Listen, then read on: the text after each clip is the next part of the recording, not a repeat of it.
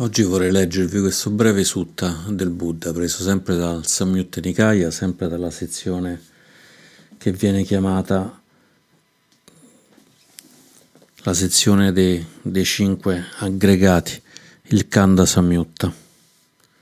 È il capitolo 22 ed è il 37 sutta, ed è il sutta di Ananda, infatti si chiama Ananda Sutta, è uno dei numerosi Ananda Sutta. Ananda è il cugino e l'assistente di tutta la vita del, del Buddha. È stato uno dei monaci più devoti al Buddha e al Dhamma. E pressoché tutti i sutta che abbiamo del, del canone Pali vengono dal, dai ricordi di, diciamo, di, di Ananda, dai ricordi di Ananda perché Ananda stava sempre con il Buddha e quindi lo sentiva sempre. Quando Dopo la morte del Buddha, dopo il parinibbana del Buddha, si sono incontrati i monaci per decidere come continuare. Si decise che Ananda avrebbe raccontato tutti i sutta a tutti i monaci e loro l'avrebbero imparati a memoria per poterli poi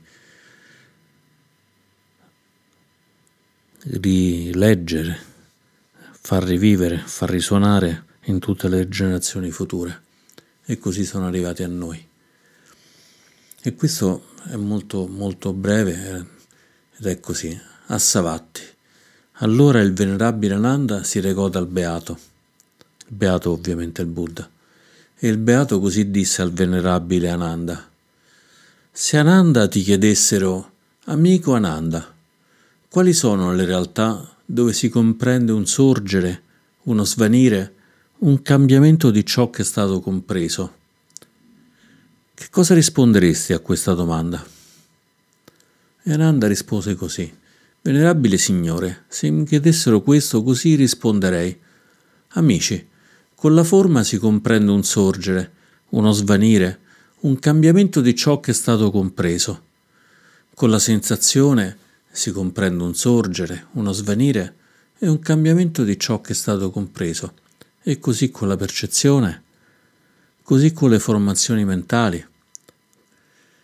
E così con la coscienza si comprende un sorgere, uno svenire, un cambiamento di ciò che è stato compreso. A tale domanda così risponderei. Il Buddha rispose, Bene, bene Ananda, con la forma Ananda si comprende un sorgere, uno svanire, un cambiamento di ciò che è stato compreso, e così anche con la sensazione, con la percezione, con le formazioni mentali e con la coscienza. Con tutti questi si comprende un sorgere, uno svenire, un cambiamento di ciò che è stato compreso. A tale domanda così dovresti rispondere, Ananda.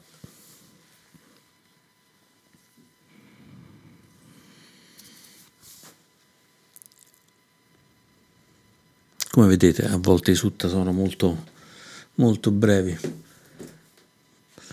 molto brevi però anche piuttosto, piuttosto incisivi.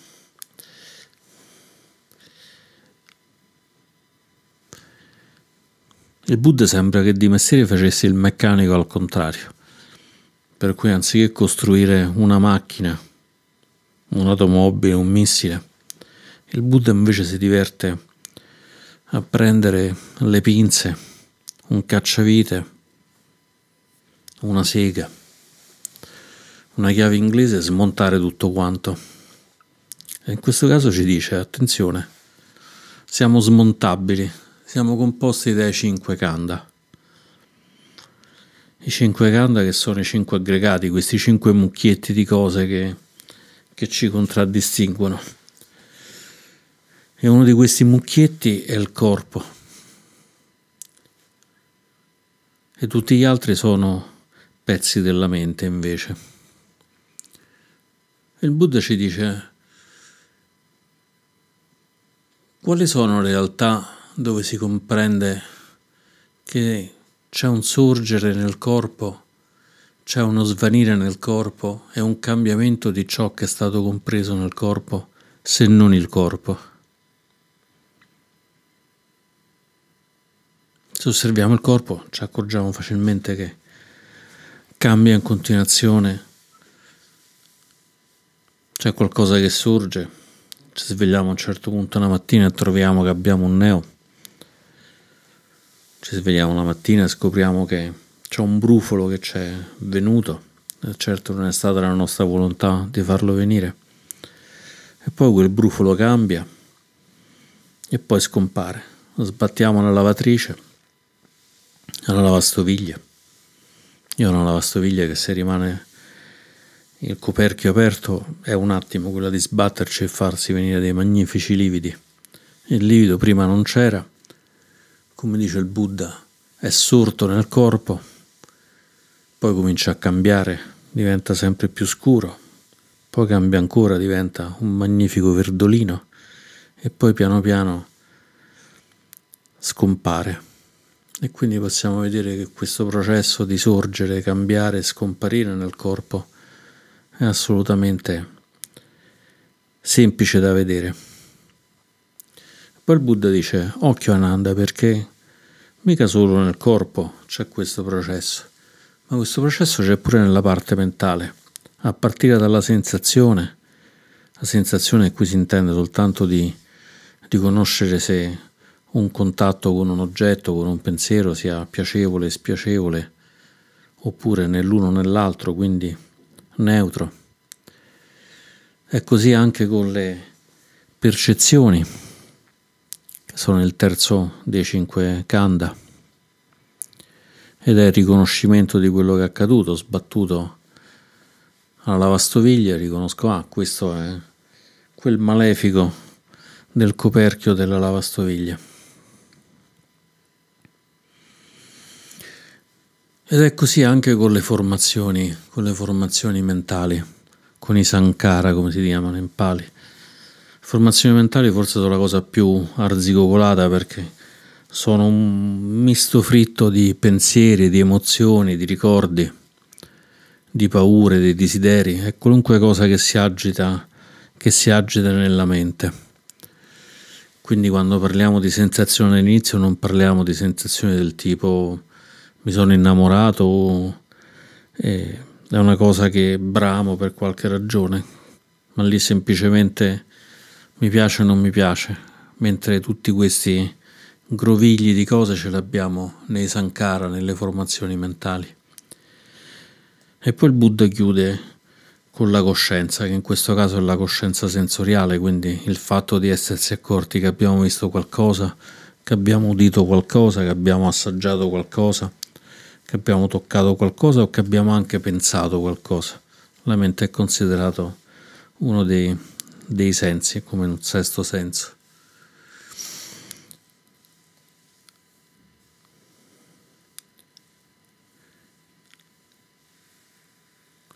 Per noi occidentali che lavoriamo talmente tanto con la mente, stiamo sempre con la mente in agitazione, sempre con la mente attiva,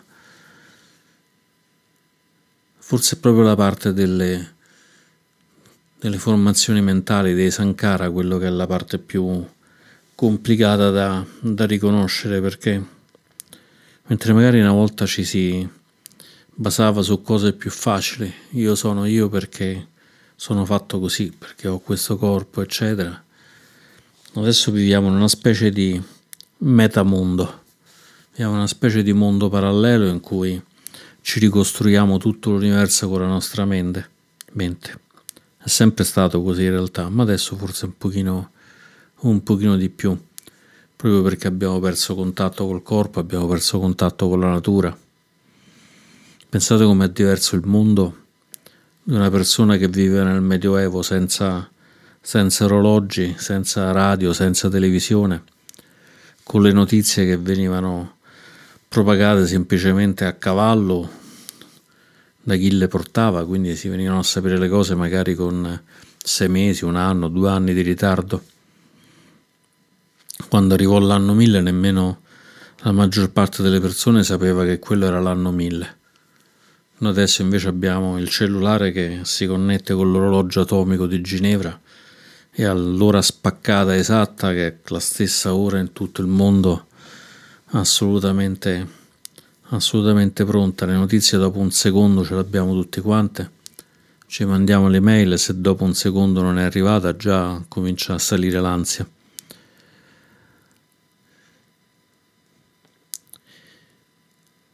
Il Buddha ci dice che questi aggregati in sé sono assolutamente naturali. È assolutamente naturale che ci sia un corpo visto che siamo nati. È assolutamente naturale che si provino sensazioni quando si entra in contatto con qualcosa, così come è assolutamente naturale che questo qualcosa venga riconosciuto dalle percezioni, sagna, mentre le sensazioni sono vedana il corpo rupa. Ed è assolutamente naturale che ci sia una certa quantità di pensieri che si sviluppano. Ho sbattuto alla lavastoviglie forse la prossima volta mi viene il pensiero di, di chiudere meglio la lavastoviglie dopo che l'ho aperta. Oppure mi parte un altro pensiero di essere un pochino più consapevole. Tutto questo è naturale, così come è naturale anche la parte di coscienza. Vignana, la coscienza di sapere che ho percepito quella particolare, quella particolare cosa. Quello che non è naturale, il Buddha ci dice, è quello di credere che questi cinque mucchietti siamo noi. E questo in fondo è l'errore decisivo che, che, stiamo, che stiamo facendo. Qua non lo dice in questo, in questo sutta, ma lo dice in infinite altre parti. Quando ci dice che esiste appunto la verità della sofferenza, del disagio e dello stress dovuti all'attaccamento e proprio andando al di là dell'attaccamento, la terza nobile verità ci dice possiamo raggiungere lo stato di pace senza condizioni. Mentre è evidente che il corpo è condizionato, è evidente che le sensazioni arrivano solo se questo corpo condizionato condizionato dalla nascita condizionato dai nostri genitori che ci hanno fatto nascere, dal posto in cui stiamo, dal tipo di animale, di pianta che siamo, dal luogo geografico, da un, talmente tante di quelle cose che siamo condizionati in realtà da tutto l'universo.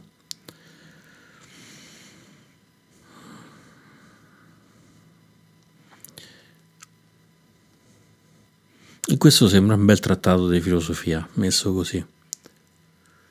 Ma il Buddha non era molto interessato a fare filosofia, Ananda anche, anche meno. Allora perché gli dice, gli fa questa domanda apparentemente molto filosofica, quali sono le realtà dove si comprende un sorgere, uno svenire, un cambiamento di ciò che è stato compreso? Che risponde a questa domanda? Mamma mia, sembra una domanda che si può fare a Kant. E Kant parlerebbe di appercezione e così via. Ma in realtà quel Buddha la cosa è più semplice. Cioè, prova a guardare in profondità, prova a guardare in profondità e vedi se, se c'è qualcosa di stabile lì o se invece non c'è il marchio dell'instabilità, il marchio della sofferenza, il marchio della poca sicurezza. Per cui ci possiamo chiedere cos'è che mi fa essere me stesso? Cos'è che mi fa pensare che io rimango stabile per tutto il tempo?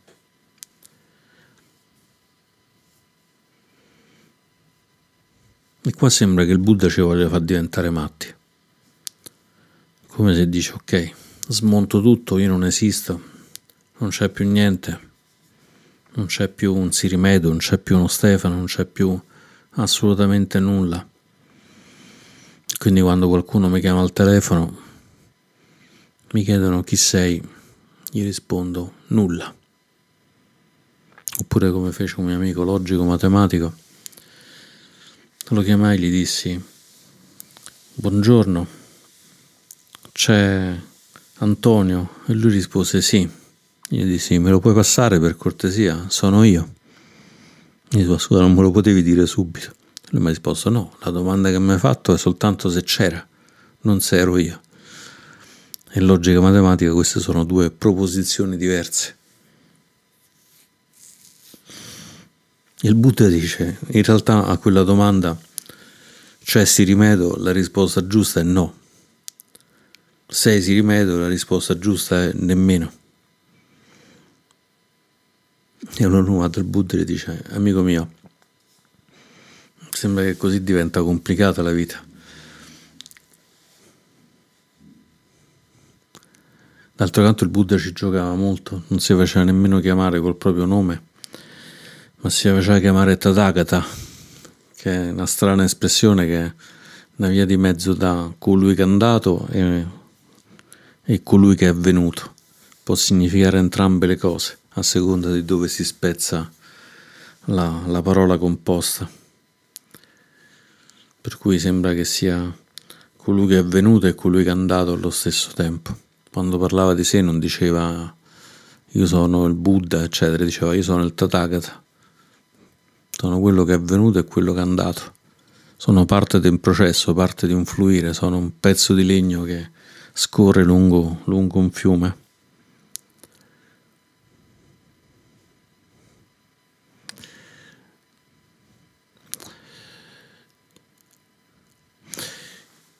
E come possiamo portare questa, questa roba all'interno della nostra pratica, se ci interessa portarla all'interno della nostra pratica? In fondo sembra una strana espressione. Quali sono le parti del corpo che ci fanno sembrare stabili? Quali sono le sensazioni che ci fanno sembrare stabili? Quali sono i pensieri che ci fanno sembrare stabili? Un monaco, un monaco tibetano, una volta mi disse che prima di lavorare sul non sé, sul fatto di riconoscere che non c'è veramente un'identità, veramente una persona, il primo lavoro da fare è conoscere il sé. E mi disse, che cos'è il sé? Come fai a dire che sei proprio tu? Quali sono le cose che ti contraddistinguono? Qual è quella capacità del corpo, della mente che fa dire a una persona io sono io? Se conosci questo, allora puoi cominciare a vedere se poi è vero o non è vero, ma prima ci devi lavorare in profondità. Quindi sembrava quasi un insegnamento opposto a quello del, del Buddha. Cioè, va a vedere se proprio credi che ci sia questa tua entità permanente, questa tua entità che magari quando sarai morto continuerà a esistere, ma comunque questo filo che ti lega dall'inizio alla fine Qual è questo filo, questo filo rosso che ti tira dall'inizio alla fine? Sembra una domanda un po' provocatoria, ma se uno lo prende con, con uno spirito positivo, utilizzando anche il terzo dei rifugi, quello di prendere rifugi nel Sangha. Ho parlato con un monaco, un monaco mi ha detto una cosa, mi è sembrata un po' bizzarra. Però, visto che ho preso rifugio nel Sangha, ho detto, bah, forse vale la pena di ascoltarlo. Mettendolo alla pratica del Dhamma, che è il secondo rifugio, l'insegnamento del Buddha, quindi era evidente che quella domanda cos'è che fa di te stesso, te stesso, data dal Sangha, andava letta all'interno degli insegnamenti del Buddha. E sapendo pure che c'è il rifugio del Buddha, sapendo che c'è questa nobile persona, ma una persona che comunque ha messo in pratica tutto il suo Dhamma ed è riuscito a trovare una stabilità non condizionata, una stabilità illimitata. E come sono legate questa stabilità illimitata alla domanda io come mi definisco? Allora cominciamo a lavorare su questo. Io sono così perché faccio questo lavoro. Ok, e quando facevo un altro lavoro che succedeva? E se questo lavoro lo perdo e devo fare il falegname, che succede? Non sono più io. Se anziché fare il falegname devo fare il manager, che succede? Non sono più io.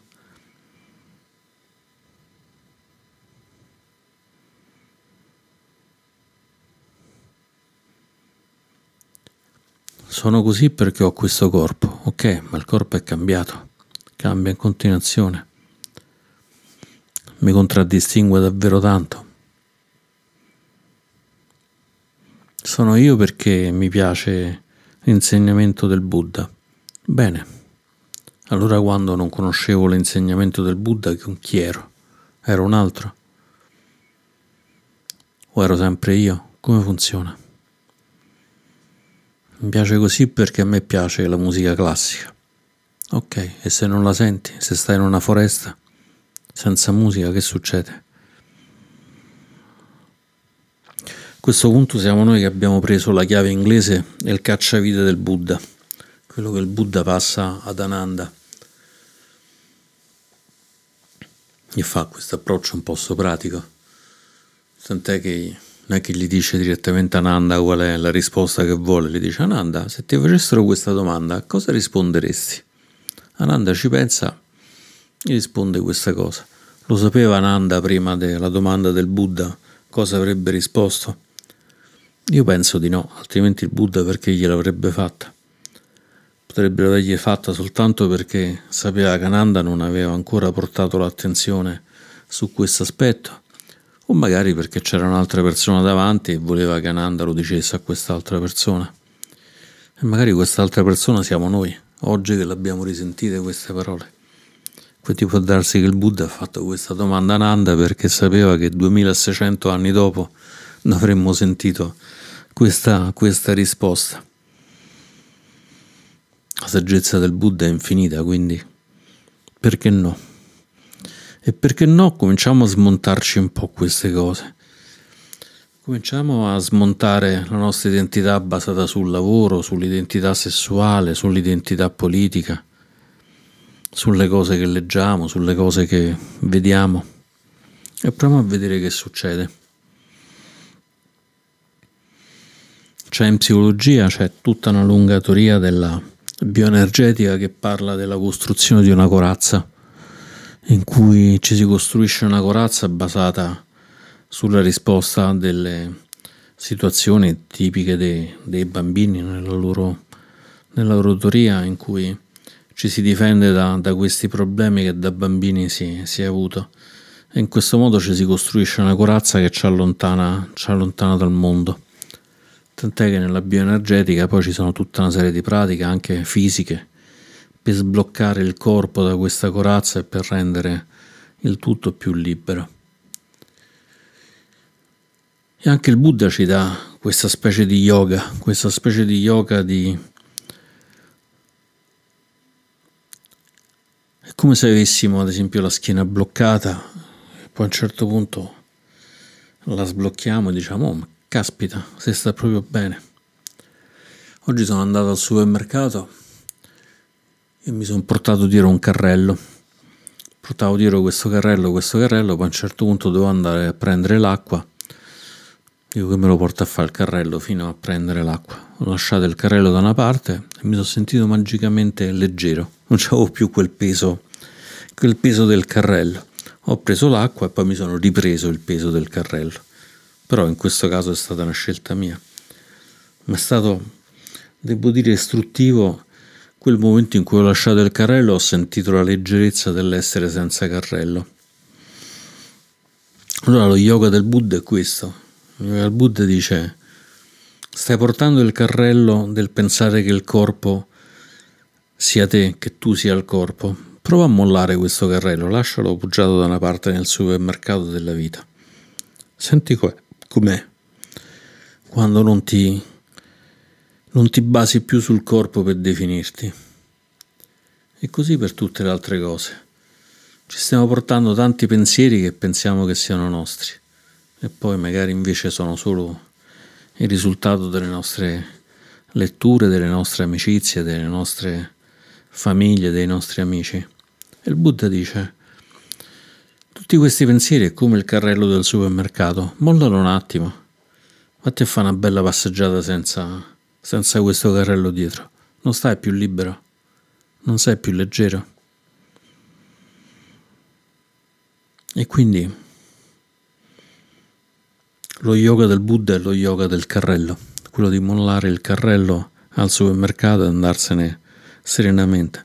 C'è un altro sutta in cui dice, in termini di, di comodità, dice è come se una persona stesse correndo e poi a un certo punto dice ma perché sto correndo? Potrei camminare. Allora quella persona cammina, a un certo punto la persona dice ma perché sto camminando? Potrei stare semplicemente in piedi. E perché stare semplicemente in piedi se potrei stare seduto? E perché stare seduto se invece potrei stare comodamente sdraiato? Allora a quel punto la persona si sdraia e sta decisamente più comoda. E noi siamo un po' come, come, questa persona che corre, ma non per il piacere di correre, perché abbiamo cominciato a correre e non ce ne rendiamo più conto. Abbiamo cominciato a portare il carrello del supermercato e diventiamo un po' come l'asinello che si porta il basto dietro senza rendersene conto, quando invece possiamo mollare la corsa, possiamo mollare il carrello e possiamo mollare il fatto di pensare che noi siamo quel pensiero, quel desiderio, quel lavoro, quel sesso.